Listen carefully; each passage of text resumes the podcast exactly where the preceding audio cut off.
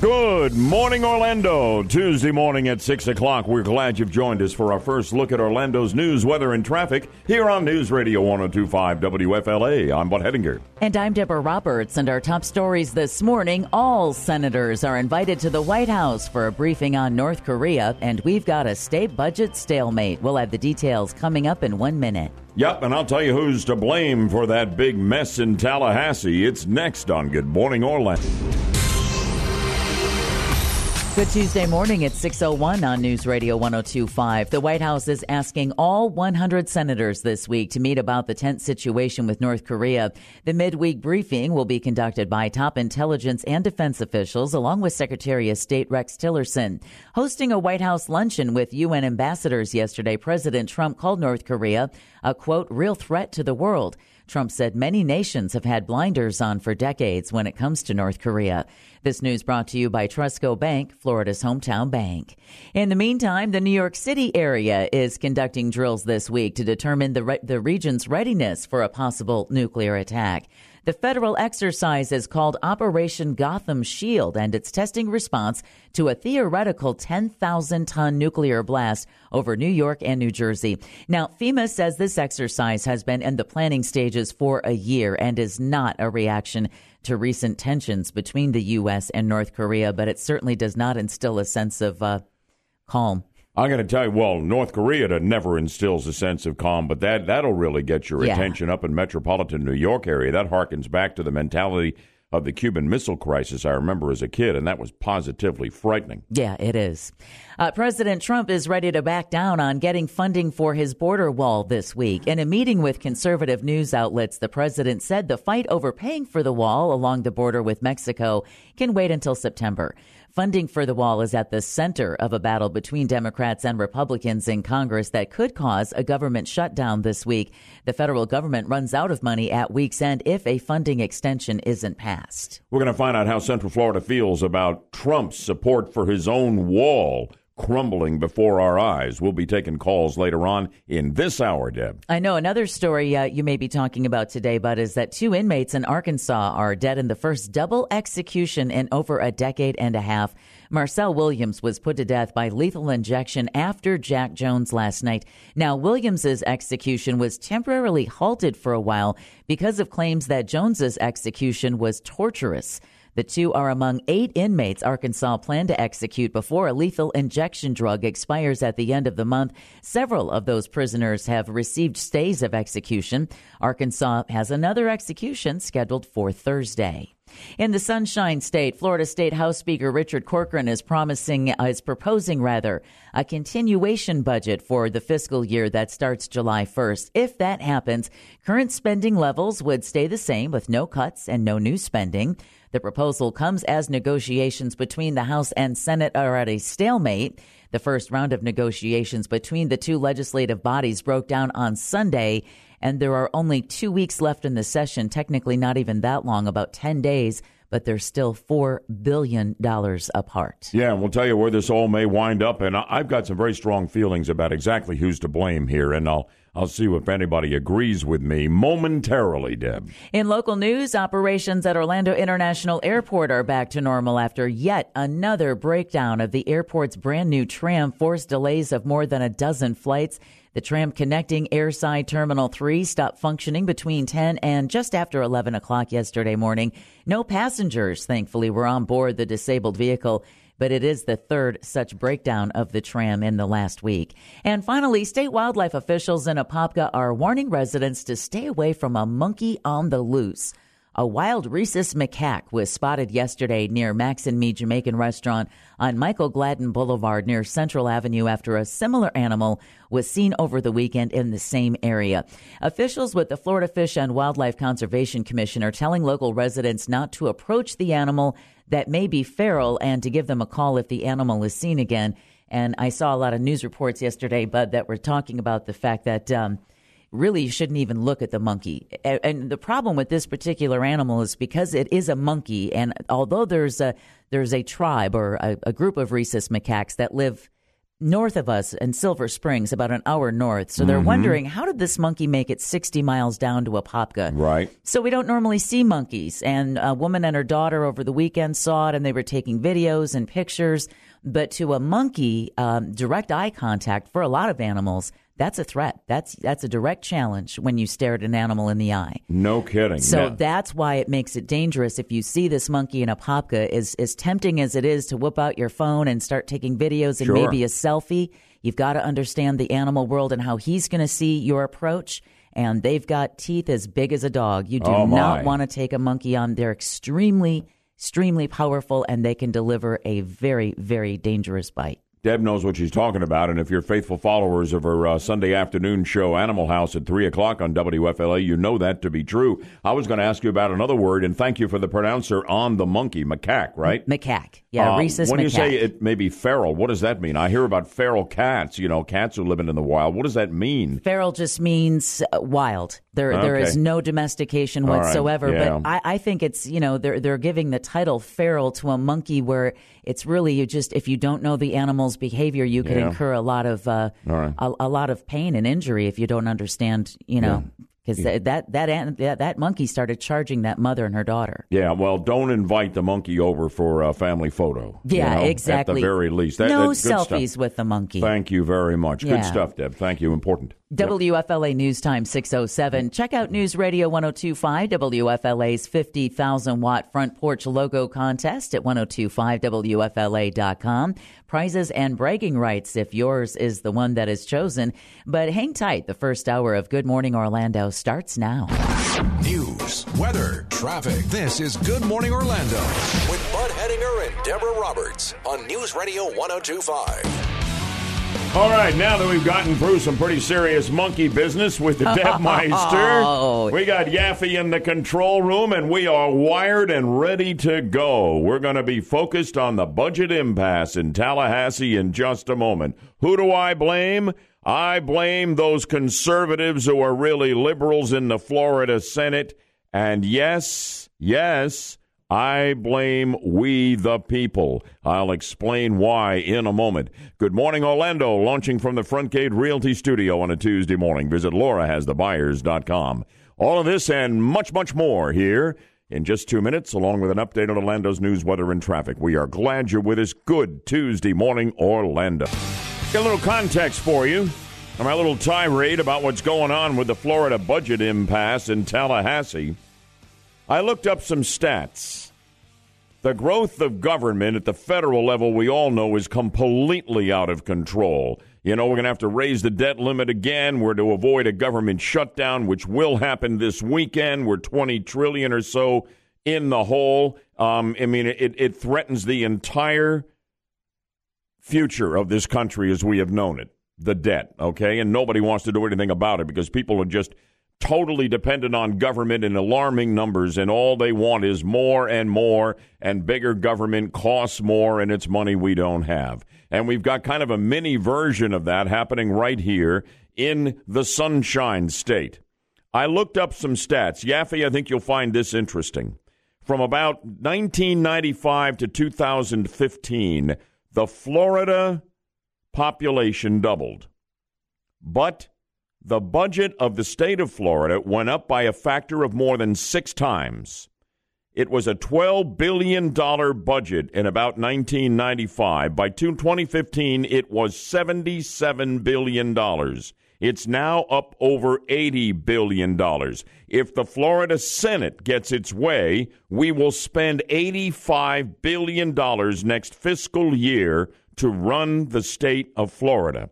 Kudos to the conservatives in the House for doing what they can to at least hold the line. As a matter of fact, they have passed a budget which is actually less than the eighty-two billion dollars budget Governor Scott signed last year. This budget passed by the House last weekend, last Thursday, eighty-one point two billion dollars. Still too big as far as I'm concerned, but at least they're holding the line.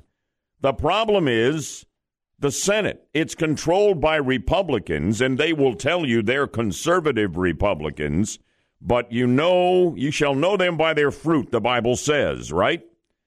And they don't govern like conservatives. They passed an eighty-five billion dollars budget laden with pork and special projects for the representatives to be able to curry favor with the voters back home. Now, we got to get these two reconciled because the only thing the Constitution of the state of Florida requires a legislature to do is to pass a budget, and it has to be balanced. That's the law at the state level. It's what we need at the federal level. We wouldn't be twenty trillion dollars in the hole.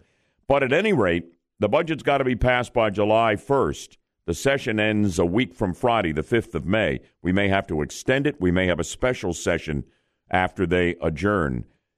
But I'll tell you, the uh, House Speaker, Richard Corcoran, really called him out in the Senate. He said of the Senate President, Joe Negron, and his chief budget writer, Senator Jack Latvala from uh, Clearwater, I'm dealing with Nancy Pelosi and Bernie Sanders. There's not a conservative bone in their bodies. They call themselves conservatives. They're not. And can I tell you, I blame the liberals who are real. That's what the conservatives are in the Senate, Yaffe. But I also blame we, the people. Why? Because, and it may not be you, but it's the vast majority of people in this state or government wouldn't continue to grow the way it's grown, okay, and cost more and more and get bigger and bigger. The vast majority of people want bigger government. They don't care how much it costs, and they're hoping somebody else beside them will pay for it.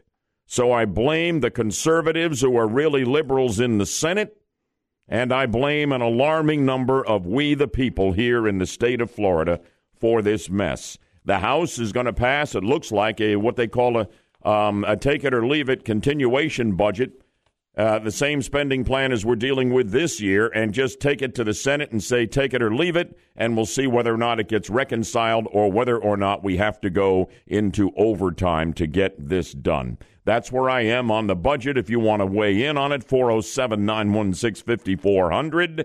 That's where I place the blame, and I think I am on the money. You may agree or see it another way. That's the beauty of the fifty thousand watt front porch. four oh seven, nine one six, five four zero zero if you want to talk. And if you don't want to talk but you want to be heard another way, our text line, two three six eight zero. More on the wall in a moment, but Yaffe, good conservative that you are, my executive producer, do I have it right on where the blame lies with this budget impasse in Tallahassee with conservatives who call themselves conservatives, but are really more liberal in the legislature, particularly the Senate, and the appetite by too many Floridians for government handouts and programs that yeah. cost money? Yeah, and you made a good point comparing it to the federal level. It's exactly the problem in the federal level. It's the same on the local level. We elect these people that say they're conservative Republicans, yet when they get in office, they don't act like conservative Republicans. The fact that the budget has increased six times, but the population has only doubled. Right. That, that to me, says it all. It sure does. And one of our uh, texters weighed in on that and reacted to it, Yaffe. What do you have there? Well, yeah, he said he thinks the scariest thing about the budget is he thinks the next step will be creating a state tax to fund this outrageous state budget. Oh, God help us. Yeah, and we forget, you know, that's why Florida became so prosperous and so successful, because we had small government, we had no right. state income tax, and we had a good economy and an environment that created good economic growth. And now we're going away from that with this kind of stuff. So it's it's frustrating. The only thing saving us is the Florida Constitution requires that the budget be balanced every year. Otherwise, right. we'd now, by now, guarantee you, be in the state equivalent of the mess the federal government is in. Yeah, it looks that way. There's no You're doubt right. about it. Let's talk about the wall right now. We gave you the headline here a moment ago. It's like President Trump is backing away from going to the mat for the wall, or to the wall for the wall, if you will. Man, this was a cornerstone of his campaign. I guess he's going to settle for something in the budget um, that they passed this weekend, uh, the, the, the spending bill to keep us functioning. Uh, that'll be about border security, but it's not going to be specific to the wall. And you know what bothers me, Yaffe, is I'm seeing crumbling support for this wall. It's not just the Democrats inalterably opposed to it in their in their in their great quest to just destroy Trump and his presidency at every turn. Uh, a lot of Republicans are backing away from it. And the Wall Street Journal did an interesting study uh, just a couple of days ago, they surveyed the members of Congress, House and Senate from the states along the southern border where the wall would be constructed. And they could not get one member of Congress from there, Republican or Democrat, to come out publicly in favor of the wall. Some didn't want to talk about it. Some were opposed to it. What is going on here? We need this wall to stop illegal immigrants from coming into this country. The flow is down now because they know they're not welcome here. But these things ebb and flow. We don't need illegal immigrants in this country stealing our jobs and tapping our social services. We need the drug traffic stopped. And we need any terrorists who want to come through our open border shut down and shut out. This needs to happen. I think what's going on here is along those border states, you've got lawmakers from both parties in Congress, Yaffe, who won't come out in favor of the wall, getting pressure from lobbyists. On the Republican side, it's, hey, we don't want the wall because we want the cheap labor, you know, from big business. We want the cheap labor in here. Democrats, we don't want the wall because we want to bring in the illegals. We want to let them tap into our system and remind them who's getting all the social services and who's on the way to legal status and citizenship, and then remind them when it is election time and turn those into Democrat votes. I think that's what's going on here with the crumbling support for this wall. Now, let me ask you. Many of you loved Trump for this in the campaign trail. It is what separated him early on from everybody else. He earned your support with his unaltering commitment to building this wall. And now his commitment is crumbling, and support across party lines seems to be crumbling for the reasons I cited. Do you feel sold out? Where are you on the crumbling support for the wall? You're next. Call me at four oh seven, nine one six, five four zero zero, text line two three six eight zero. As you may be able to detect in the tone of voice, I am not happy. What say you? Deb's going to start us off with a news update here and something that neither of us can recall ever seeing before. And that is the White House is hosting all one hundred senators this week to discuss that tense situation with North Korea. This is a Senate briefing con- convened by the majority leader, not a White House briefing. We are just serving as the, the location. Still, it is fairly unprecedented. White House spokesman Sean Spicer said the briefing will be conducted by top intelligence and defense officials, along with Secretary of State Rex Tillerson. Spicer also noted that China has been very helpful in dealing with the North Korean crisis. President Trump has been pressuring China to do more to get the North to behave. This news brought to you by Trusco Bank, Florida's hometown bank. The politicians in Tallahassee are bickering over a new gambling law in Florida, and that's an improvement, believe it or not, because they're actually talking with each other. It looked bad last week when lawmakers canceled their meetings on the gaming law, but Senator Bill Galvano says they're back on track. There's a lot to discuss in a lot of a lot of areas, and I, I do believe that we are in a position where we can make progress and be successful as a conference committee. And Representative Jose Diaz says they still have time to make a deal. Obviously, time is running out, uh, but we are still early enough in session where I think that we can be productive and uh, do a good deal for the state of Florida. Diaz says they'll have a response to the Senate's latest offer later this week. The legislative session is supposed to end next Friday. The now vacant South Florida Senate seat will stay that way for the rest of the legislative session. South Florida State Senator Frank Artiles apologized, then resigned last week because of a racist and sexist rant against fellow lawmakers. Governor Scott will set a date for a special election to fill the District forty seat in the next few months.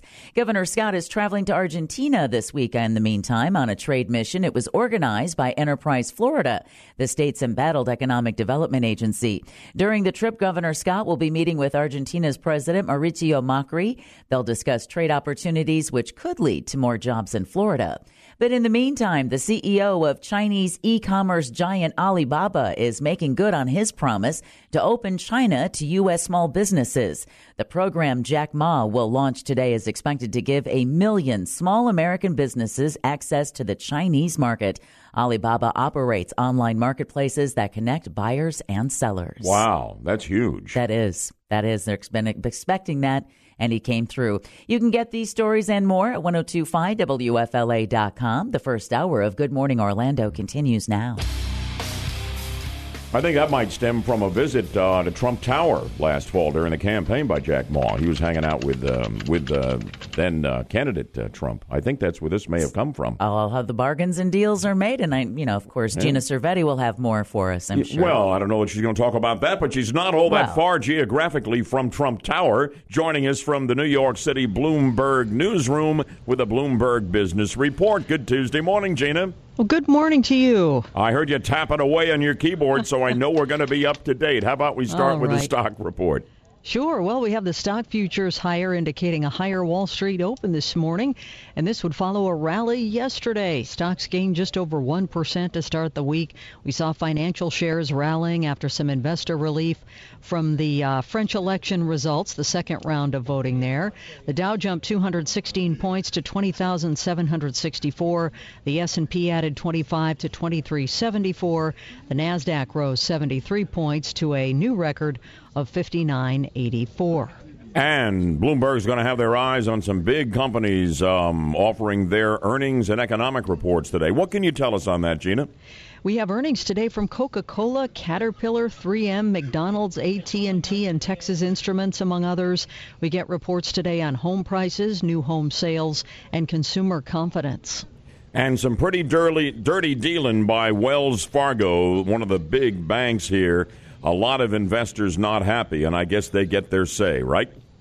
They do. Wells Fargo leaders have been chastened by protesters, regulators, and Congress, and now the shareholders will have their say. Today at their meeting near Jacksonville, investors will decide whether to gut the board, object to executive payouts, or demand more changes after authorities found employees opened legions of unauthorized accounts for customers. On Sunday, early balloting was said to show that some board members are at risk of failing to draw majority support. And um, a couple of big-time drug companies are under the gun, and they are going to have to defend themselves at a trial, and that's about to start, right? Mm-hmm. The first trial is underway, accusing Johnson and Johnson and Bayer of hiding flaws in the blood thinner Xarelto. A New Orleans jury is hearing the case involving the drug, which is jointly developed by the two companies. They're facing more than eighteen thousand U S patient suits blaming the blood thinner for internal bleeding. And F D A data also shows that the medication has been linked to at least three hundred seventy deaths. Patient attorneys say that J and J and Bayer officials should have warned consumers that they could be tested to gauge their Xarelto bleed-out risk. The two companies stand behind the drug as safe and effective. Yeah, and it's been so heavily advertised, and the late Arnold Palmer was one of the leading spokesmen here. We had him on the air all the time. Of course, he was an Orlando resident before his death last year. It is Bayer's biggest seller. Ah, no kidding. Even to this day. Very interesting, and we'll follow it closely. Finally, things are a little bit uh, dicey out in Hollywood. What's going on out there? The writers seeking higher pay and benefit protection have authorized a strike against the major networks and studios, setting the stage for a walkout like the one that cost more than two billion dollars almost a decade ago. Negotiators are scheduled to resume talks today. Now, while T V production has soared with the advent of streaming and money pouring into original cable shows, the writers say the changes are leaving them with less and not more. For example, shorter seasons mean less money if the writers are bound exclusively exclusively to one program. The producers say the Guild is making too many demands. Media giants, including Disney, are represented by the Alliance of Motion Picture and Television Producers, and that group has proposed a few solutions, including exempting writers from exclusive commitments to a given show. This will be very interesting, because without the writers, you got no show, right, Gina? That's right. No question about that. We'll see how it plays out. Gina Cervetti bringing us the Daily Bloomberg Business Report live from New York City. Gina, thank you. We'll catch you tomorrow morning. All right, bud. Have a great day. Thank you. You as well. You as well. Um, all right, so during the campaign, for a lot of you, building that border wall is what locked you into the candidacy of Donald Trump. Now he's the president. Now he's backing away from rock-solid commitment to the wall. There doesn't seem to be any support for it among the Democrats in Congress, and frankly, pretty spotty support for it among Republicans in Congress. How do you feel about that? Do you feel sold out, or is the wall no longer as important to you as it once was? Let me take the temperature, the best audience in talk radio on this. I'm not happy about what's going on with the wall. I think we need it for many, many reasons I have cited repeatedly. And now I see the support crumbling, and even from the president himself. I want to know how you Trump backers feel about that. four oh seven, nine one six, five four zero zero is my number, and I've got room on the fifty thousand watt front porch for you and room for your text messages as well at two three six eight zero. Let's talk border wall. That and Orlando's news, weather, and traffic in two minutes on News Radio ten twenty-five W F L A. I'm pretty good, Yaffe, at predicting what kind of feedback I'm going to get when I call for phone calls on a topic. I would have thought we would have had every light lit on the fifty thousand watt front porch, all the lines on fire, asking for people to tell me how they feel about the fact that President Trump is backing away from a rock-solid commitment to get funding for the wall and the upcoming um Uh, spending plan that has to be passed to keep the government fully open this weekend. But apparently he's not going to do that. Delay, try to get funding into maybe September. And lawmakers along the southern border, Republicans and Democrats, are not publicly willing to support the wall. What's going on here? I have to believe a lot of Trumpsters feel sold out, but maybe they don't care anymore, or they'd be calling four oh seven, nine one six, five four zero zero. What are your thoughts on that, Yaffe? And after you tell me that and work the phones for us, I want you to check that text line as well. Uh, yes. I, I think the main reason he's doing this is because he doesn't want a government shutdown in his one hundred days. And it would be on his one hundredth day. It, exactly. Yeah, I, I, I think you're right. I think he's in a vice there, but I hope he's not, you know, cooling off on this thing. You know, he's been pretty good about trying to stay on top of the things he promised the voters. You know, the only thing was he said he was going to appoint a special investigator to go after Hillary. And when he bailed on that, I began to really worry. But other than that, he's been pretty good. Go ahead.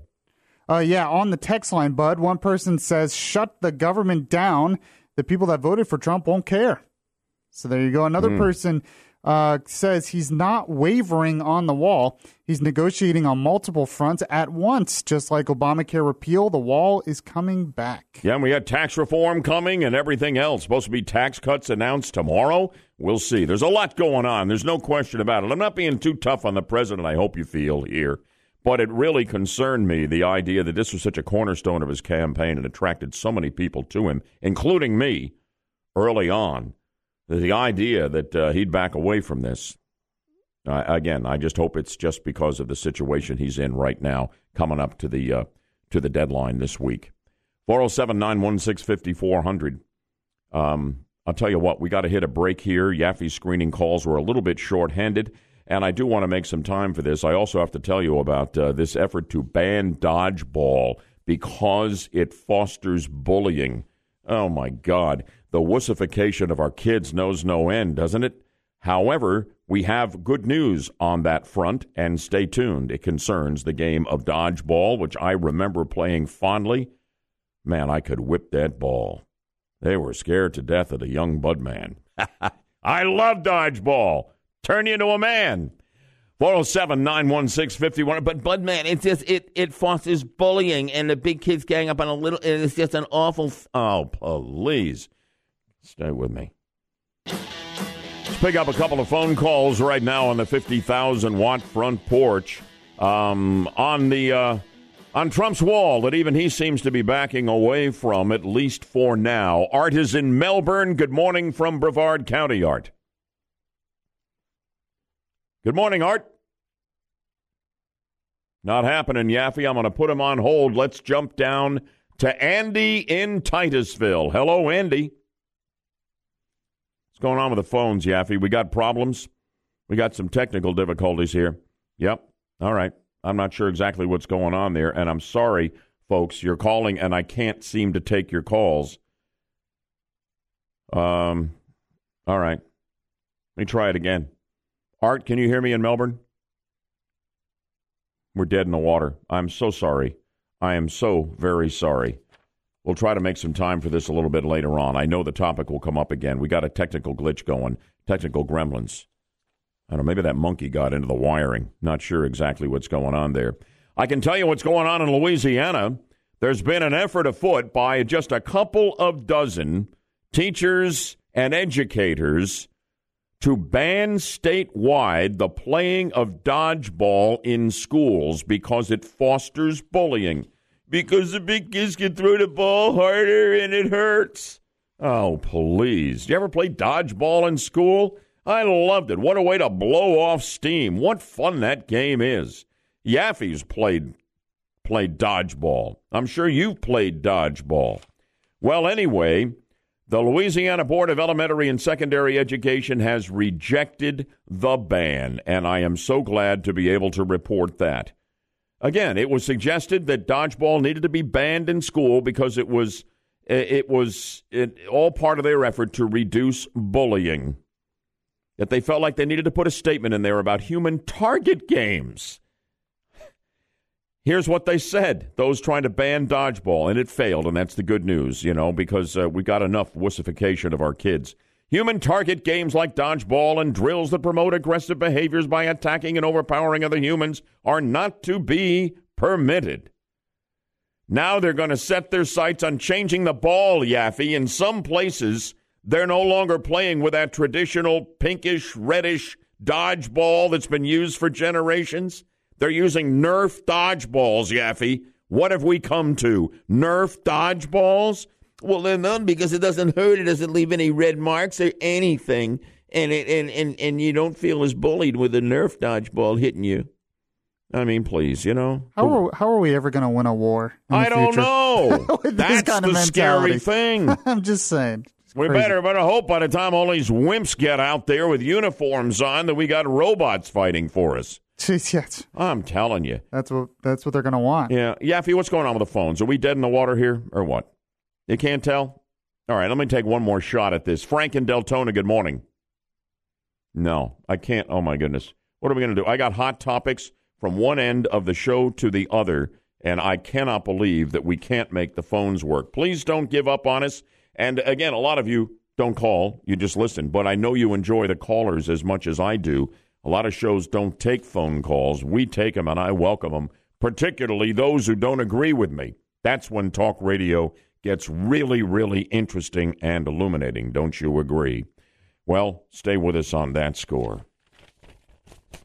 We got to get into this Ann Coulter story here. They're trying to shut her out of um, this bastion of liberalism, and one time considered to be the, the, the birthplace of the free speech movement, uber-liberal Berkeley University out in California. Ann Coulter wants to speak there, and they're trying to make it impossible for her to do it. Now the lawsuits are flying. Ann is still going. You'll hear from her and some unlikely allies. Are you with me? Guess who's supporting conservative firebrand Ann Coulter? Would you believe uber liberals Bill Maher and Bernie Sanders? That's one of the more remarkable things I've ever had to say. Support for Ann Coulter from Maher and Sanders, who want her to be able to speak at Berkeley. The pressure is on. Stay with us. All right. Um, stay tuned at the top of the hour and every hour till further notice for your opportunity to fatten your wallet to the tune of one thousand dollars cash in our Make Your Wallet Great Again texting contest. Top of the hour, just before Deb brings us the news, you'll hear the key word, and you need to text the key word to be in the running. Somebody's got to win the grand, and it might as well be you. It's our final week of our fabulous fifty thousand watt front porch contest. Um, we call the show the fifty thousand watt front porch, have for years. This is where we all gather, like in the old front porch days, to talk things out, the issues of the day, agree or disagree, and uh, it's a wonderful tradition. What does the fifty thousand watt front porch look like in your mind's eye? I have a clear picture, but I can't win the prizes because I work for the station, okay? But you can, and we have fabulous prizes. We're going to have this contest running until this Sunday the thirtieth, and we will draw a winner next Tuesday, May second, on Good Morning Orlando. Get those fabulous prizes and and an opportunity to have your depiction of the fifty thousand watt front porch used in future W F L A station promotions. Just go to ten twenty-five W F L A dot com, keyword porch, click on the home page, and upload your graphic or a picture of your artwork. Enter today. Can't wait to see what you come up with depicting the fifty thousand watt front porch. Deborah Roberts with our news at the top of the hour. All senators heading to the White House for a briefing on North Korea, and the C D C says the opioid abuse epidemic might actually be worse than we had believed. The very latest on this important story and all the news with my partner and co-host Deborah Roberts coming up here at the top of the hour. Good morning, Orlando, at six fifty-nine now. Good morning, Orlando, on the top of the morning to you on a beautiful Tuesday here at seven o'clock as we update Orlando's news, weather, and traffic on News Radio ten twenty-five W F L A. I'm Bud Hedinger. And I'm Deborah Roberts, and our top stories this morning. Senators head to the White House for a briefing on North Korea, and the C D C says the opioid abuse epidemic might be underestimated. We'll have those details coming up in one minute. Free speech rights in the crosshairs as conservative Ann Coulter heads for Berkeley. The latest next on Good Morning Orlando. Good Tuesday morning at seven oh three on News Radio ten twenty-five. The White House announced Monday that it would host an unusual private briefing on North Korea for the entire Senate. Press Secretary Sean Spicer told reporters that the lawmakers would be briefed Wednesday by several senior administration officials, including Secretary of State Rex Tillerson and Defense Secretary Jim Mattis. He emphasized that the meeting plan had been convened by Senate leadership and that the White House was merely serving as the location. Yet, per the Washington Post, Post. The White House setting perplexed lawmakers who have grown accustomed to such briefings taking place in a secure location on Capitol Hill where there's more room to handle such a large group. It is one hundred senators, after all. Past administrations have often held briefings for smaller groups of about two dozen or fewer lawmakers in the White House Situation Room, but they have traditionally sent high-level aides to Capitol Hill to hold discussions with larger groups in secure underground locations. Might be President Trump wants the home court advantage, Deb, huh? Yeah, it'll be interesting to find out what yeah. the uh, reasoning is behind it. Yep. This news brought to you by Trusco Bank, Florida's hometown bank. The nation's opioid abuse epidemic might be even worse than people think. New research by the C D C suggests the total number of deaths from opioid abuse might be underestimated. Latest figures show that ninety-one people die from opioid overdose every day. In a report presented Monday, C D C researchers said autopsy reports on people who are prescribed opioids for pain sometimes note only the immediate cause of death, but don't mention opioid use. In the meantime, some local veterans are becoming indirect victims of the opioid epidemic. V A hospitals in Tampa and Saint Petersburg and other parts of the Sunshine State claim thousands of prescription painkillers meant for veterans have been stolen over the last couple of years. Oxycodone seems to be the most popular drug for thieves. The V A says almost all the thefts happen through the mail, but Congressman Vern Buchanan says the V A must do everything in its power to prevent drug thefts. And to that end, President Trump is moving to discipline or fire incompetent Veterans Affairs managers and workers. Trump is expected to sign an executive order this week creating an Office of Accountability and Whistleblower Protection in the V A. A number of news organizations report that the order says the new office will help V A Secretary David Shulkin discipline or fire managers or employees who, quote, fail to carry out their duties in helping veterans. The office will also protect whistleblowers against managers who try to retaliate against them. Trump is expected to sign that order on Thursday. That's been a long time coming, and we are glad to see it. And with the news of the opioid epidemic hitting our veterans who oh, can least yes. afford it, you know, you bet. Good timing on that. And finally, an autopsy is showing that former Happy Days star Erin Moran likely died Moran. likely died from complications of stage four cancer. The Harrison County Sheriff's Department and medical examiner issued a statement Monday detailing the finding after an autopsy was completed. The statement said no illegal drugs were found at the fifty-six-year-old, fifty-six-year-old's residence. Her body was found in her Indiana home on Saturday. Moran played Joni Cunningham in the hit nineteen seventies sitcom. Ron Howard played her older brother, Richie, while Henry Winkler played the Fonz. She was also Joni Loves Chachi, if oh, you remember, yeah, with Scott sure. Baio, you know. And oh, his, yeah. his statement on Facebook is, is part of the reason why I think they're coming out to say if there was any illegal sub- substances because he had said on Facebook that, well, if you do drugs and you drink, you're going to die. Mm, yeah. Well, he didn't, you know, he could have done better, I think, in a statement well, with her passing, don't you think? You know? Absolutely. Especially being that they were co-stars yeah. for so absolutely, many years on yeah. the Happy Days spinoff. And I'm not sure if he's aware, but clean living or not, we all end up six feet under. Yeah, not a case of uh, if a case of when. Yeah, that's exactly. Right. In death yeah. and taxes, you're guaranteed yeah, both. Yeah, but but gone too soon at Go- fifty-six for yeah, sure. Yeah, definitely. Yep. W F L A News Time seven oh seven. Hey, got acne? Well, here's some good news. A vaccine might be coming.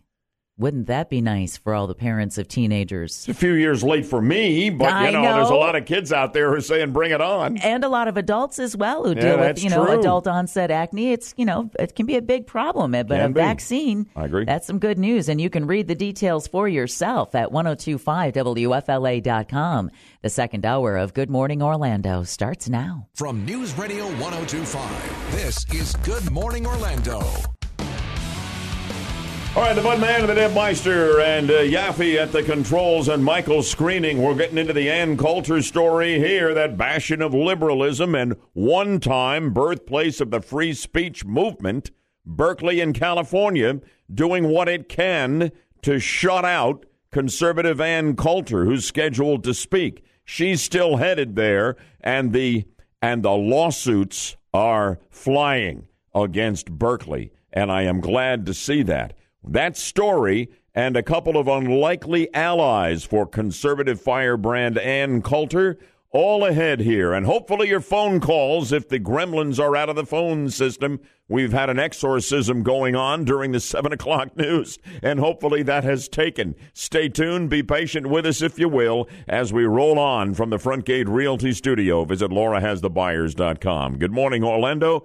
This and Orlando's news, weather, and traffic just two minutes out for you on News Radio ten twenty-five W F L A. You know the old expression, well, that won't happen until hell freezes over?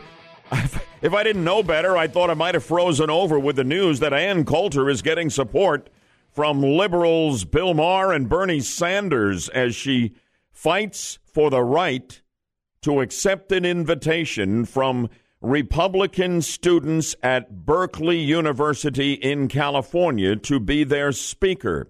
She has a contract to speak this Thursday night, the twenty-seventh of April. And liberal Berkeley is throwing one obstacle after another in Ann Coulter's path. Berkeley fancies itself as the very birthplace of the modern free speech movement. But they only believe in free speech, these leftists who run Berkeley. And most of the student body, not all of them, but most of the student body are just as left as the administration. I don't think you can get into the place unless you're a card-carrying leftist.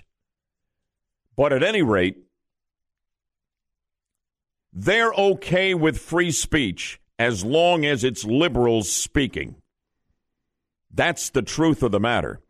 Berkeley says, well, you know, we got to have all of these conditions for Coulter to speak because we're worried about the safety in the wake of the riots that accompanied the appearance of Milo Yiannopoulos, who's another conservative. Remember that? Several months ago, and they just torched the place out there. They made it impossible with the conditions they set for conservative commentator David Horowitz to speak at Berkeley. Now they're trying to do the same thing to Ann Coulter, but I got to tell you, they're messing with the wrong conservative. She is tough as nails, and she is not backing down, despite the series of conditions that Berkeley attached to her April twenty-seventh appearance, telling her she had to deliver her speech in the afternoon.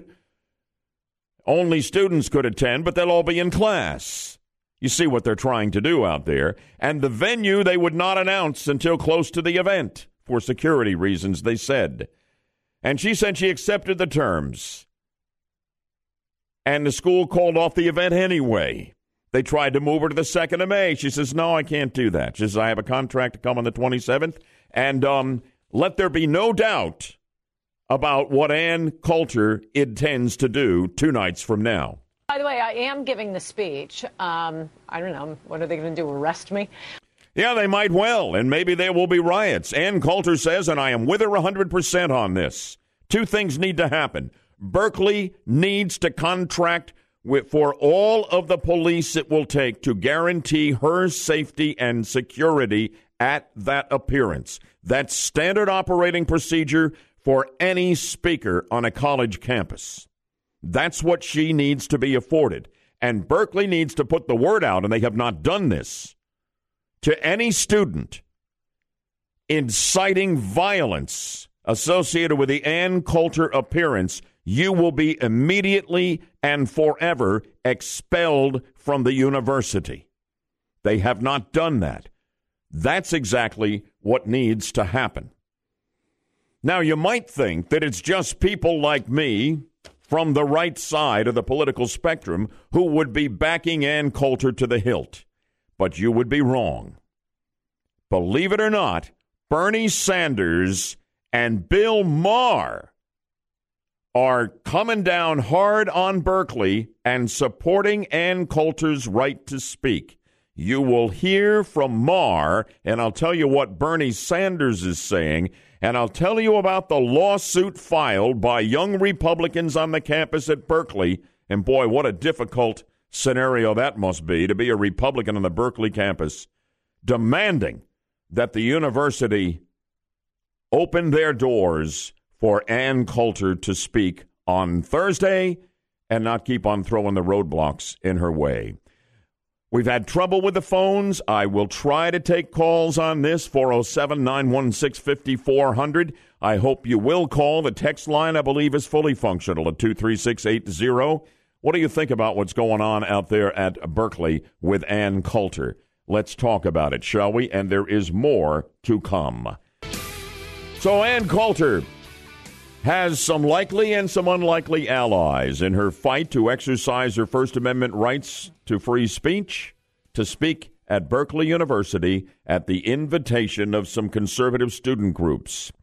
Well, Berkeley's been throwing one roadblock after another because they're into free speech only when it involves liberals. They don't want conservatives on the campus. They've made it very clear. They claim that they can't provide security. They're worried about riots when Ann Coulter speaks. Well, they need to be able to provide adequate security no matter what it takes.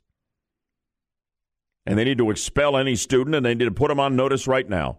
We're going to be watching. You're involved in, in fomenting violence of any kind. You will be expelled from the university, and you're not coming back. The Berkeley College Republicans and the Young Americas Foundation have now filed a lawsuit against members of the University of California, the entire system, for their role in restricting the speaking event featuring Ann Coulter, alleging that the administrators have unlawfully violated the students' rights to free expression on campus by placing these unusual restrictions on events that the Berkeley College Republicans have organized. The suit condemns the University of California system for failing to provide an academic environment that promotes free debate and the free exchange of ideas, which students were promised at the time of their enrollment. Talks about the repressive actions of university administrators on the liberal campus at Berkeley and the campus police, who have systematically and intentionally suppressed constitutionally protected expression by by these students and by conservative speakers. Let's listen to a really unlikely ally here for conservative Ann Coulter. Doesn't get any more liberal than than Bill Maher with his H B O show. I never listened to the thing. I guess that's where he is right now. Listen to him taking up for Ann Coulter and blasting Berkeley. Berkeley, you know, used to be the cradle of free speech, and now it's just the cradle for f- babies. who don't, and I, I feel like, you know, this goes on all over the country on campuses. They invite someone to speak who's not exactly what liberals want to hear, and they want to shut her down. I feel like this is the liberals' version of book, book burning. Yeah. And it's got to stop. It really is kind of like that, isn't it? Isn't it really kind of like that? Absolutely. Bill Maher, I salute you. And Bernie Sanders doesn't get any further to the left in Congress than Bernie Sanders, the Vermont independent. He's condemning the threats of violence. He was interviewed by the Huffington Post. He said, obviously, Ann Coulter is outrageous to my mind, off the wall, but you know people have a right to give their two cents worth, to give a speech without fear of violence and intimidation. Um, you know what I love, Laffy, uh, Yaffe? Laffy, sorry. I'm just uh, upset about this phone situation. I can't take any calls right now. It's not working. But at any rate, um, the First Amendment is so sacred in this country that you get polls apart, Ann Coulter fighting for the right to speak, and Bernie Sanders and Bill Maher fighting for her right to be heard. That I like. Yeah, I, I agree. And I think they're realizing that that's the position they need to take. Absolutely. That they can't, right. they can't be silencing speech because I could bite them in the butt later. No, no question about it. And they, and I, I th- this is really great. Berkeley's in an interesting jam here. I can't wait to see. And I know Ann Coulter's going to show up on Thursday. Oh, night. Yeah. I think we'll, she will. Yep. We'll, we'll, we'll follow um, the story for you here. I know a lot of you are uh, interested in it. Um Well, as we've been noting from a number of angles, it's going to be a wild week in Washington, and ground zero will be the White House tomorrow for something you rarely, if ever, see. Yeah, where the White House is asking all one hundred senators to meet about the tense situation with North Korea. The midweek briefing will be conducted by top intelligence and defense officials, along with Secretary of State Rex Tillerson. Hosting a White House luncheon for U N ambassadors yesterday, President Trump called North Korea a, quote, real threat to the world. Trump said many nations have had blinders on for decades when it comes to North Korea. This news brought to you by Trusco Bank, Florida's hometown bank. Billionaire entrepreneur Elon Musk is developing a company that aims to link human brains with computer-based artificial intelligence. Oh, ho, ho. This is real sci-fi stuff. Yeah, it is. The company is called Neuralink. The man who built the electric luxury car maker Tesla, mm-hmm. and, of course, space transporter SpaceX, right. now wants people to be able to communicate concepts to one another without having to translate them into language. Oh, my goodness, Deb. Sort of like a mind meld in Star Trek. Wow. Yeah, that would be accomplished by integrating human consciousness with cloud-based artificial intelligence.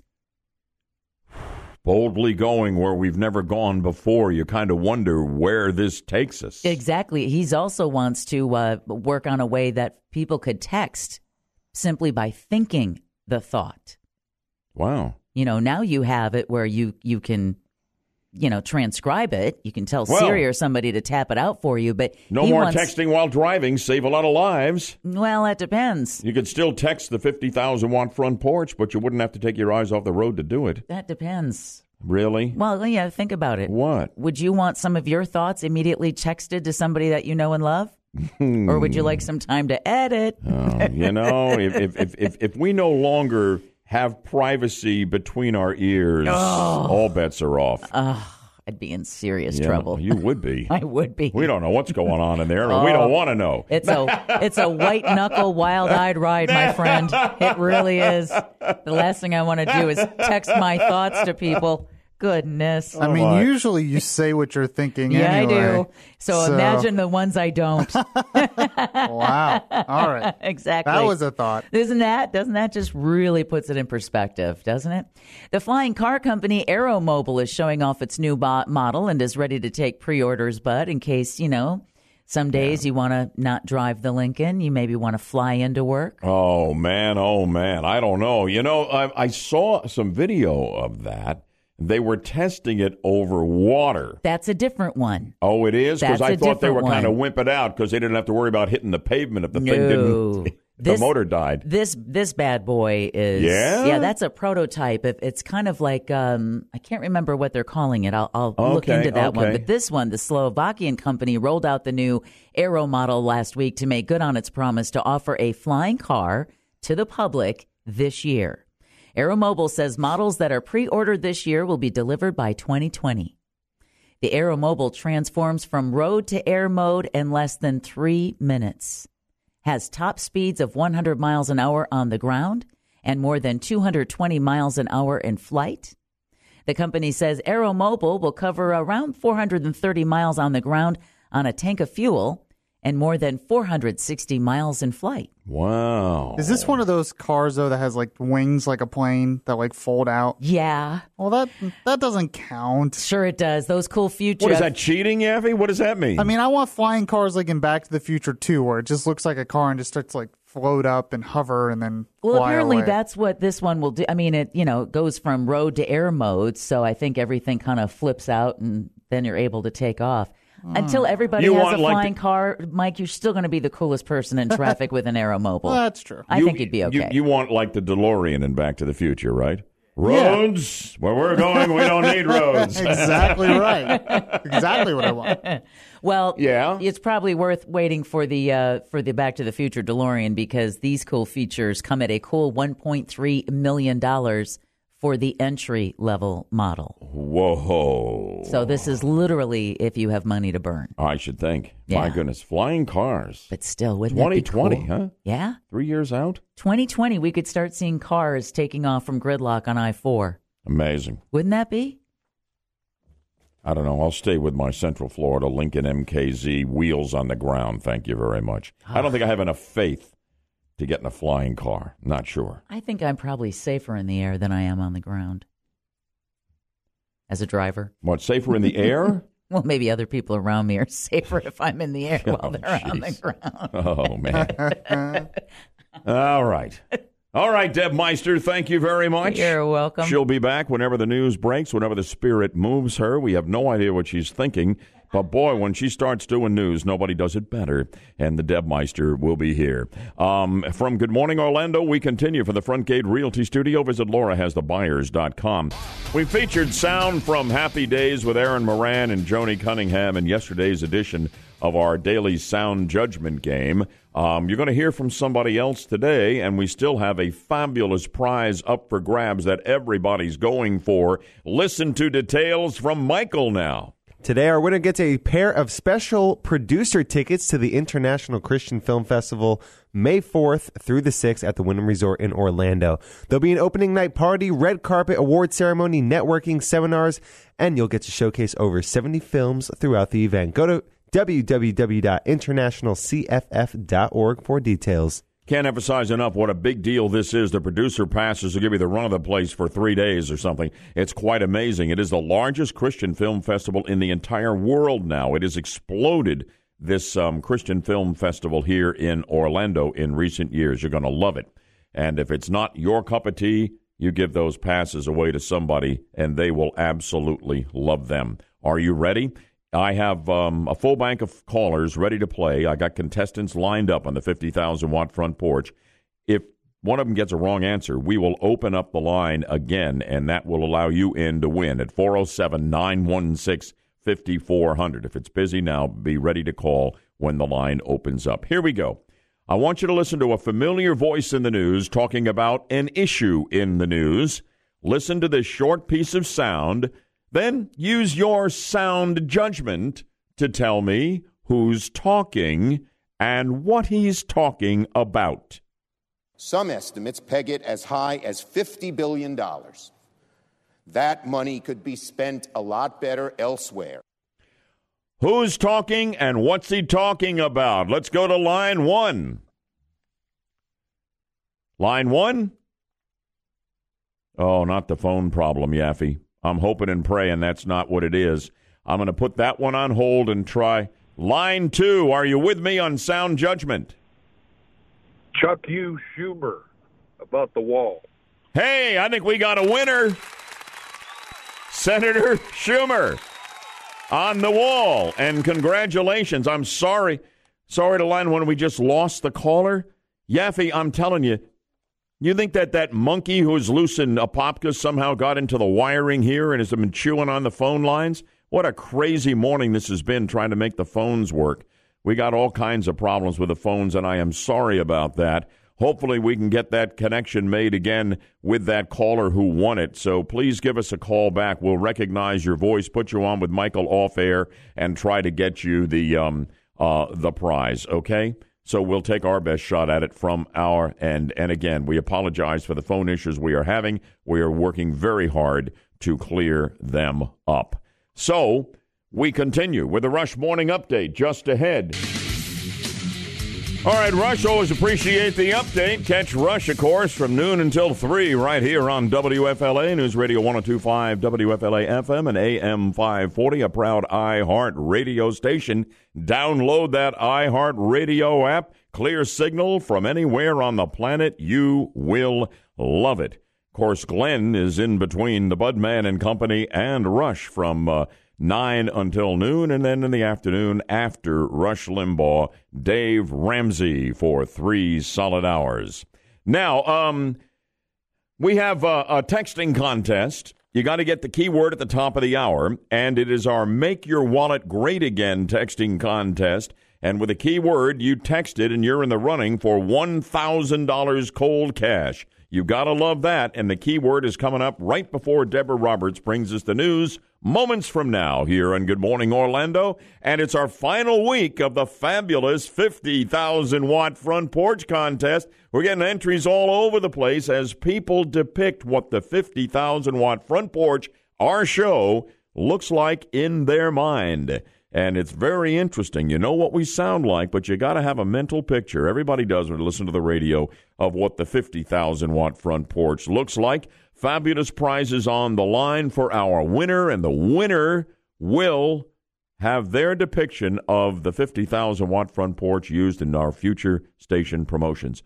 There's a Cracker Barrel rocker worth one hundred eighty dollars, which is one of the prizes. There's a one hundred fifty dollars uh, jewelry uh, gift certificate, a one hundred dollars restaurant gift certificate, and we'll bring you in, if you're our winner, to sit in on the show here on the fifty thousand watt front porch in our newly renovated broadcast studio, which is really fantastic. Now, how do you enter? There's only a few days left. This all closes out this Sunday, April thirtieth. Enter now. Go to ten twenty-five W F L A dot com, keyword porch, and learn everything. Or if you're ready to go with your depiction of the fifty thousand watt front porch, click on the homepage link and upload your graphic or picture of your artwork. Can't wait to see your entry. You could be our big winner. We will announce the winner on Good Morning Orlando next Tuesday, May second.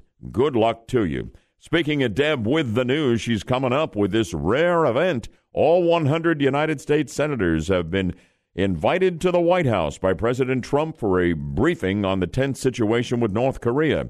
And Florida honoring its fallen officers. Deborah Roberts with all the news, and then a third big hour here on the fifty thousand watt front porch. And we will be taking your calls on these Civil War monuments that are coming down all over the place.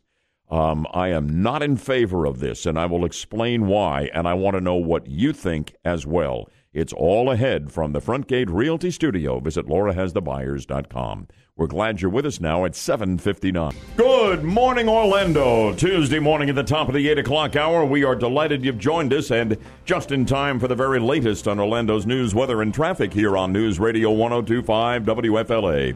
I'm Bud Hedinger. And I'm Deborah Roberts. And our top stories this morning: senators head to the White House for a briefing on North Korea, and Florida honors its fallen officers. We'll have the details coming up in one minute. More and more Civil War monuments are being taken down. I see this as a victory for the left, and I wonder why we're letting them get away with it. Next on Good Morning Orlando.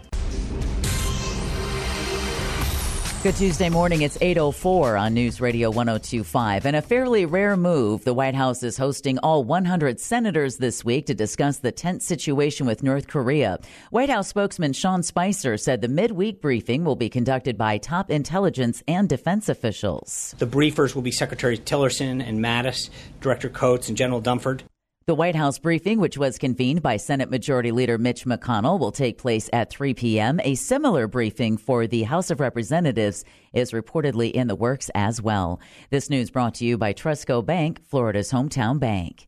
The Tennessee man accused of kidnapping a teen and bringing her to California is going to remain behind bars. Tad Cummins was arraigned in a Sacramento court yesterday afternoon. A federal judge determined the fifty-year-old former teacher was a flight risk and ordered him held without bond. The ruling came after prosecutors detailed his plans to, to take fifteen-year-old Elizabeth Thomas to Mexico. They say Cummins even got a small boat and did a test run of his plan to flee to Mexico from San Diego. Cummins is expected to be extradited to Tennessee on kidnapping and sex crime charges. Cummins and Thomas were found last week in a remote Northern California community after disappearing in early March. Back in the Sunshine State, the courtyard of the state capitol was packed with cops, deputies, troopers, and special agents as they honor the officers who died last year in the line of duty. University of Central Florida Police Chief Richard Berry, baby brother of uh, Former Orange County Sheriff Kevin Berry has spent forty years in law enforcement, and he says these are the most challenging times since the nineteen seventies. The last five years have been difficult for everyone that wears a badge. Sadly, most of the anti-law enforcement sentiment is based on false narrative, blatant lies, and political agendas. Despite the current backlash over police shootings, Chief Berry says most Americans have a great deal of respect for their local law enforcement officers. Meanwhile, Orange Osceola State Attorney Aramis Ayala is receiving the support of varying legal experts in her federal and state lawsuits against her removal from death penalty cases. Former prosecutors, state Supreme Court justices, and organizations like the A C L U and the N double A C P filed friend of the court briefs for Ayala in the courts last week. Ayala is taking Governor Rick Scott to federal court over his dismissal of her from nearly two dozen death penalty cases, including the Markeith Lloyd double murder trial, due to her conscientious stance against capital punishment. We've talked about that a lot, haven't we, Deb? Here? Yeah, we have. Yeah, I'm on the governor's side on this. It's interesting, though, where all the support for Ayala is coming from. We'll keep following that story for sure. Yeah, we most certainly will. And uh, finally this morning, this is interesting. Mm-hmm. We, we all know this guy's uh, tends to be a little bit on the kooky side. But Philippine President Rodrigo Duterte says he will eat the livers of terrorists. He just needs a little salt and vinegar. Oh, I love this guy. Yeah, I would have thought some fava beans would... and Chianti. I thought he was a nut job, but he, he may be onto something here. No stranger to making outrageous statements. The man who once called the Pope a, I can't even say it, was responding to the latest attack in the island nation by jihadist terror group Abu Sayyaf. He said on Monday he'd dish out to terrorists animals fifty times more than what they can bring. Duterte remains popular at home despite international criticism over his country's extrajudicial war on drugs that has killed thousands. What what is it now? A little a little salt and pepper and, and... Uh, he needs a little salt and vinegar. But if you were following the Anthony Hopkins character in uh, Silence, Silence of, of the Lambs, Lambs. yeah, that with fava beans and Chianti, which was an ad lib. Oh, that's line. Where that came from. I knew that I heard that somewhere. Yeah, and he ad libbed that. That was not in the script. Anthony Hopkins. Yes, did? when yeah. he went, you know, have his liver with some fava beans and Chianti. That's just one of the scariest characters ever put on the screen. Oh, man. Anyway. W F L A News Time, eight oh eight. Check out News Radio ten twenty-five W F L A's fifty thousand watt front porch logo contest at ten twenty-five W F L A dot com. The first hour of Good Morning Orlando starts now. News, weather, traffic. This is Good Morning Orlando on News Radio ten twenty-five. Yeah, as I was saying, it's the final week of the contest. Fabulous prizes on the line. Learn more and enter. Go to ten twenty-five W F L A dot com. Keyword porch. It's fantastic. Next Tuesday morning, we will select a winner right here, Deb, on the fifty thousand watt front porch, yeah. one week from today. And we have a killer list of prizes for the design that is chosen. Oh, yeah. I ran through some of them just before you came in here with the news at the top of the eight o'clock hour.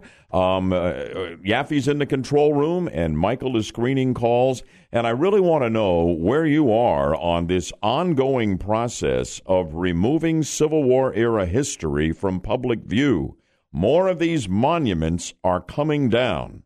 Um, and, and, and to me, there's a political component to this, and I've got a huge problem with what's going on here, and I'll share the latest with you. Deb? Well, you're not the only one. Uh, police officers in New Orleans have uh, been receiving death threats as as they have been removing some of those Civil War monuments yeah, this from is, the Crescent City. Th- this is where the focal point is now, what's right. going on in New Orleans, and I'll tell you how this decision was reached. And it's the ultimate tyranny of the minority by a small group of left-wingers. And we across this country are letting them get away with it, and our history is being erased.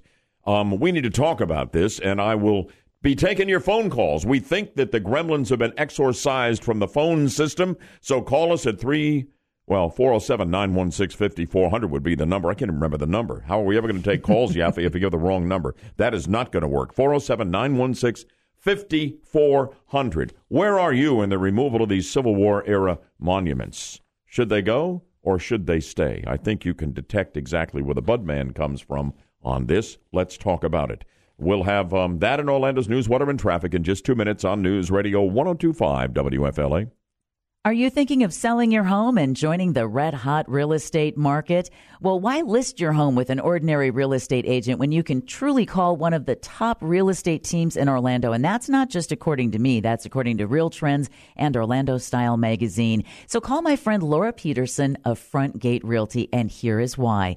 Laura has developed exclusive consumer programs that are simply just not offered by other agents. On average, Laura can get you over eight percent more money, and she sells fifty-five percent faster than the average real estate agent. Laura Peterson gets results. So why call just anyone who can put a sign in your yard and drag strangers through your home on a weekend? Get the best. In fact, Laura is so confident your home will sell, she will guarantee it in writing. So take down Laura Peterson's phone number now, three two one, two one zero, two six nine two. You can also find out everything you need to know at laura has the buyers dot com. I really do think this ongoing process of removing Civil War era monuments from the public square is, is a movement by the left. And they're scoring one victory after another. Because we are guilty, guilt-ridden, and, and, and, and it's an era of political correctness. And yes, these symbols from the Confederacy, you know, the Confederacy, they lost the war. At the time, they had an economic system that was dependent on slavery. Now, one hundred fifty plus years later, we must remove these monuments, Robert E. Lee memorials. They've been in place forever because it's offensive to too many people. The problem is most of the people want these symbols of history to continue to exist in public view, not because they are an endorsement of slavery, the farthest thing from anybody's mind, but because they are symbols of history. These things happened. These people lived. These battles were fought. And history is important. They say those who do not learn from history are doomed to repeat it. But let me give you what's going on and why I say, without any question, that this is one victory after another by the left, and we're letting them get away with it because we feel too guilty to, to protest. Or we don't understand how serious this problem is becoming. In New Orleans, the removal of Civil War era monuments is underway. They're doing it in the middle of the night because there's been such a public backlash about it. It's all being driven by the Democrat mayor, Mitch Landrieu, and the Democrat-controlled city council. They voted to remove four Civil War era monuments from the heart of New Orleans that have been there for generations, including a monument to the great Confederate General Robert E. Lee, three other monuments as well. Despite the fact that a poll taken by a local television station in New Orleans of the people of that great city showed that sixty-eight percent of New Orleans residents oppose the removal of these monuments and or the renaming of the same. Only eighteen percent supported the removal, but the Democrat mayor and the Democrat council took action anyway, and they say the removal of the monuments is a celebration of diversity. Here's a quote from the Democrat mayor in New Orleans. The removal of these statues sends a clear message that New Orleans celebrates our diversity. What's done is done. We will no longer allow the Confederacy to be put on a pedestal in the heart of our city. Do you support the removal of these Civil War era monuments? We almost lost our Confederate soldier um, memorial and monument at Lake Eola a couple of years ago, and it still could be removed at some point. This is going on all over the country. Charlottesville, Virginia, they've taken down or they're taking down the General Lee Memorial in the town square. They're trying to sell it off with a provision that it can never be displayed in public again, maybe at a museum somewhere. I find this disturbing. I find that this is a close cousin to the Nazis burning books.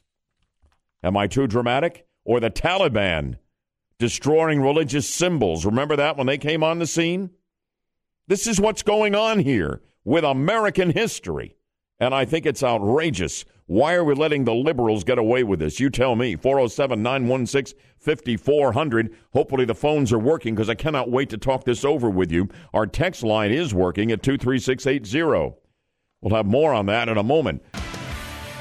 They're removing four Civil War-era monuments in the heart of New Orleans. The mayor and the council, all Democrats, all liberals, say it's in the name of diversity that these are racist symbols. And this is going on, and we're letting them get away with it across the land. I'd like to know what you think. Line two goes to Steve in Maitland. Good morning, Steve.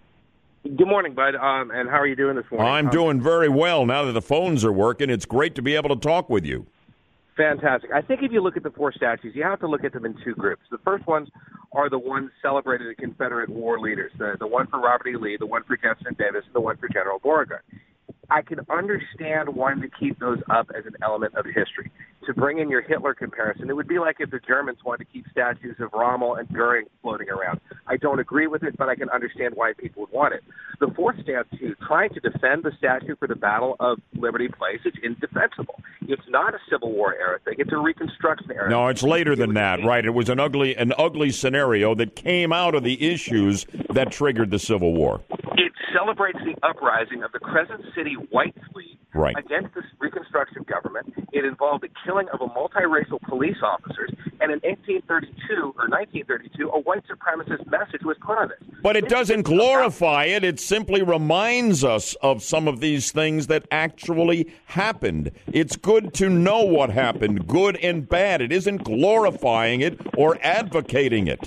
Then you put it in a museum, which is where it belongs. When it gets to the public square, something that controversial, that glorifies it. All right. How come the people in the poll, sixty-eight percent of them, don't want what the minority on the council and the mayor have just gone ahead and done, and they did it in the dead of night or started it? Ann's in Claremont, where are you on this issue of us losing our Civil War monuments to these liberals, and uh, and everybody's just letting them get away with it? Well, I'm right there with you, Bud. In two thousand twelve, a concerned citizen group that I belong to, we went to movies, and in the paragraphs in the movies, you know how they have uh, a paragraph at the beginning, maybe, and a paragraph at the end. Well, then that we, I, we saw words like imaginings, new founding fathers. Why would they have these terms in there if they're not going, you know, if that's just changing our culture? They're taking down our identity, our history. That we don't need to let this them win this whole thing. That's- I agree with you, Ann, one hundred percent. Now let's see what our friends on the text line have to say, Yaffe. Yes, one person thinks that banning, it's wrong to erase history, whether it's good or bad, kind of the point you've been making. Another person says, if Rome toppled all the statues and tributes to the monsters of the world, all the history would be lost. You don't have to hold these people in high regard. You can put a plaque telling the story of these people, but at least the history remains. I had a, a kind of a scary thought as I projected all of this movement toward erasing Civil War symbols across this country, being driven by the liberals, okay? And it really is, almost exclusively, um, about what the future might be like when they teach the Civil War in our public schools in the hands of liberal leadership. I wonder if it might be to the point where they teach the Civil War as though it really were just a civil war, nothing to really fear or anything. You know, it, they were all very civil. They just had a few disagreements. Well, what about all these reports that six hundred thousand people were killed? Oh, that's just, those are just rumors fomented by those nasty conservatives. What about all those old photographs? Well, it's all photoshopped. Don't worry, little Johnny, it didn't really happen. Nothing to be disturbed about. It was really a very civil war. I just wonder. I wonder if that's where we're headed a generation for now. I just wonder.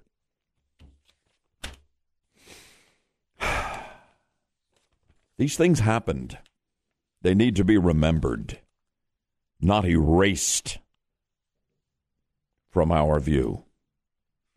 Doesn't mean we're endorsing the Civil War or slavery. This was our history, warts and all, and it should be preserved and remembered, period. All senators head to the White House for a briefing on North Korea, and one of the nation's oldest trees is going away. Deborah Roberts updating the news at the bottom of the hour. Good morning, Orlando, at eight thirty now.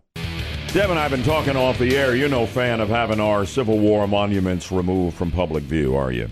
I just don't believe that removing history erases history, and I think you can't learn from history if you try to imba- if you try to bury it. So let's see if uh, Pim will agree for me from Orlando. Why, absolutely. Well, that's smart man. Thank you, Pim.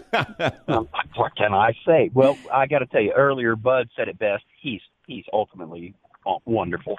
He said, "I you know, know. Those, you're doomed if you don't learn from history." Well, I stole a quote there. That's not mine. That's been around forever. Well, it was a good one. But it is good. It's been around forever, and it is a good reminder. It is a good reminder. It makes me think about things, and I think about this is an unusual situation, and I understand there's some people that press it harder than others, and I've worked a long time trying hard not to be prejudiced, and I'm I'm a white guy. There's only so much I can do. I'm sorry. No, I understand. Um, you know, I kind of look at this as like, you know, if they demolished Auschwitz, it wouldn't make the Holocaust disappear. Oh, that's outstanding. And if they removed every street from every city that was Martin Luther King Drive, life would continue. Well, you know, I, I think we, we don't want I, I think it's wrong to focus on the particular race sensitivities in these cases. You can look at, I mean, just out west, they had some families visiting uh, an internment camp, and a museum is getting ready to open next week for this particular internment camp where Japanese Americans right. were kept. So, again, it's a symbol of an ugly chapter of our history. But wiping it away doesn't make it go away. Nope, hey, absolutely hey, right. Yeah. Hey, Bud. Yes, sir. She is good.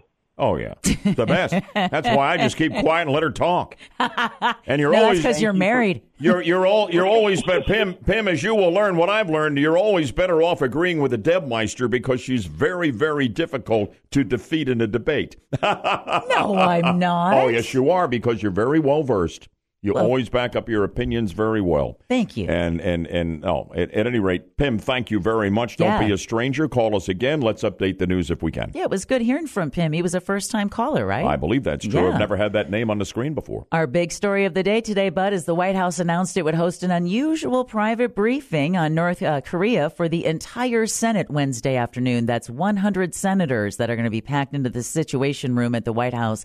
In the meantime, North Korea is observing the eighty-fifth anniversary of its army with the staging of a huge live-fire artillery drill. South Korea says the exercises got underway today and that it's monitoring them closely. Word comes as the nuclear-powered submarine, the U S S Michigan, arrives in the region ahead of a U S carrier air carrier group led by the U S S Vinson.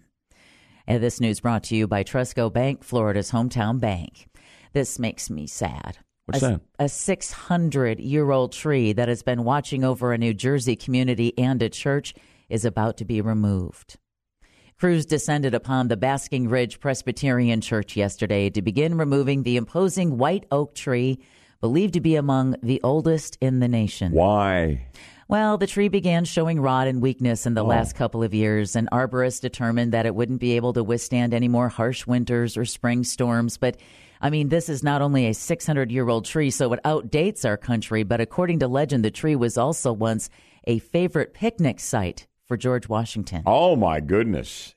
Too bad. But it, or if it's a matter of it's just, you know, no longer safe standing yeah. and it's growing weaker, it's not that we're going to bulldoze it for a shopping mall parking lot for no. a mall that nobody will go to. No, definitely not, okay, but still. I don't feel so bad, but it's, it's sad to, to see, see it yeah. go. Yeah, and then I bring you this, Bud, just because yeah. it's a piece of Americana I know you'll appreciate. Two U S researchers say they found only the second known parchment copy of the Declaration of Independence. Yeah. The Harvard archivist found it at a records office in England. After tracking down a lead, they came across a historic document database. The only other parchment copy is on display at the National Archives in Washington.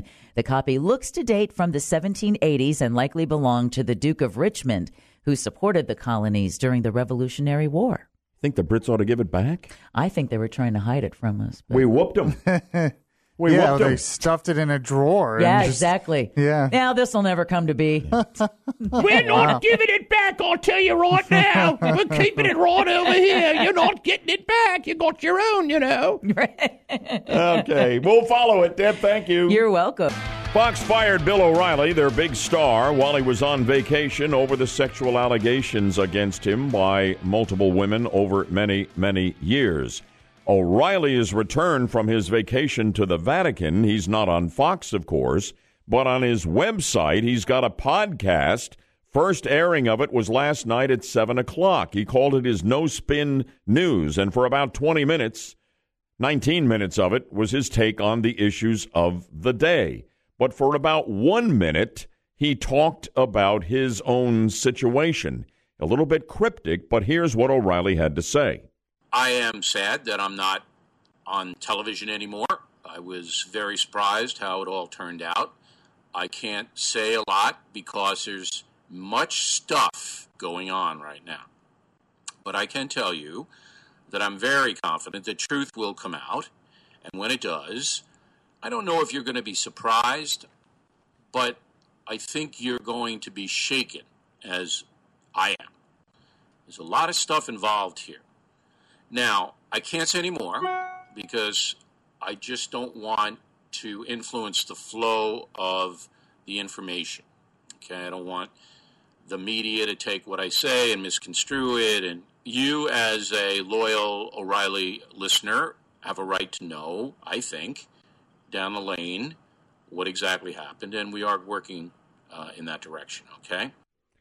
All right, so he's got a podcast every night on his website. It's free this week. Then you got to be a premium paying member starting next week. He's going to do this on a nightly basis. Yaffe, what do you think he meant there? I mean, uh, there's oh, a lot man. of stuff going on. I don't know if you'll be surprised when it all comes out, but I think you'll be shaken just as I'm. I don't know what that means. Yeah, it could be a number of things. There's no way back. There's no way back onto Fox for O'Reilly. How do you think Fox is going to do without Bill O'Reilly as the linchpin of their primetime lineup? four oh seven, nine one six, five four zero zero. Text line two three six eight zero. I'll take your calls and comments. Um, Tucker Carlson has been a ratings draw, first at seven, then at nine. Now they've moved him to the O'Reilly slot at eight. And he started last night with about twenty seconds, a very classy commentary on how much he admired the work that Bill O'Reilly did on the air. Well, good evening. For those of you tuning in tonight expecting to see someone different in this anchor chair, I know the feeling well. I watched Bill O'Reilly at this hour for years, and I always marveled at how well prepared he was, how tough he was, and how crisply and directly he expressed his views. What O'Reilly did was not easy. He set a high bar, and I'm going to do my best to meet it. Thanks for sticking with us. I watched a part of um, of Tucker's show last night. I, I think he's a terrific interviewer. It's a totally different field than O'Reilly. There's nobody like O'Reilly. Um, but I, I think they'll do okay. I don't. I, I still think they're going to dominate Fox News. Moving the five to nine, the ensemble with Kimberly Guilfoyle and Greg Gutfeld and the rest of them there, that's a di- different thing to get used to in prime time, but I think that'll work as well, uh, followed by Hannity staying in his ten o'clock slot. Uh, how do you think this revamped primetime lineup is going to work? How will Fox do moving forward without O'Reilly? I can tell you that a bunch of the big-time advertisers that had bailed on O'Reilly came back. That was evident on Tucker's show last night. How is this going to play moving forward, minus O'Reilly? And what about having him on a podcast? Yaffe, you know what? It's almost like, you know, if I had a C E O of a big company that got fired, and then I found him taking tolls on the four seventeen. It just felt like, felt like such a come down to me. And him on the on the podcast, the sound quality was tinny. Well, I, yeah, I will say this, and I don't know if that was just because from the video we used, it was different, but the quality was not very good. Oh. That being said, you can be very successful now doing a podcast. Well, wait a minute. You can't be a Bill O'Reilly. He's, they can't even approach it. It would be a minuscule percentage of what he had in terms of a of a viewership, don't you think? Um, maybe because it's him, but there are, like I said, there are very, very successful podcasts out okay. there. Adam Carolla is one of them. Has millions. All right, of maybe I'm maybe I'm selling him short, but it almost felt like a, a real a real come down. I think to it me. is for him yeah. because it's not his strong okay. suit. T V is his strong suit. Yeah. All right. What about O'Reilly on the podcast? What about O'Reilly? What about Fox without O'Reilly? And what do you think is going to happen to O'Reilly? Will he be back on television? Some thinks he'll, some think he'll have his own show, or he'll go with Glenn Beck or whatever else. I don't know. four oh seven, nine one six, five four zero zero. What the heck was he talking about in that comment he made? four oh seven, nine one six, five four zero zero, text line two three six eight zero. More from the Front Gate Realty Studio. Visit Laura has the buyers dot com. We'll update Orlando's news, weather, and traffic a final time for you in just two minutes, and then take your calls and texts on O'Reilly and Fox. All ahead here on News Radio ten twenty-five W F L A. On Fox's Future in Primetime without Bill O'Reilly, I think they're going to be fine with Tucker at eight o'clock. He's a terrific interviewer, no question about that. And he's shown that he can pull numbers in his two prior times in the evening, okay? Uh, the ensemble of the five at nine o'clock will be interesting. It's very, very different from what you're used to seeing on primetime cable news. Yaffe, where do you stand on Fox moving forward minus O'Reilly?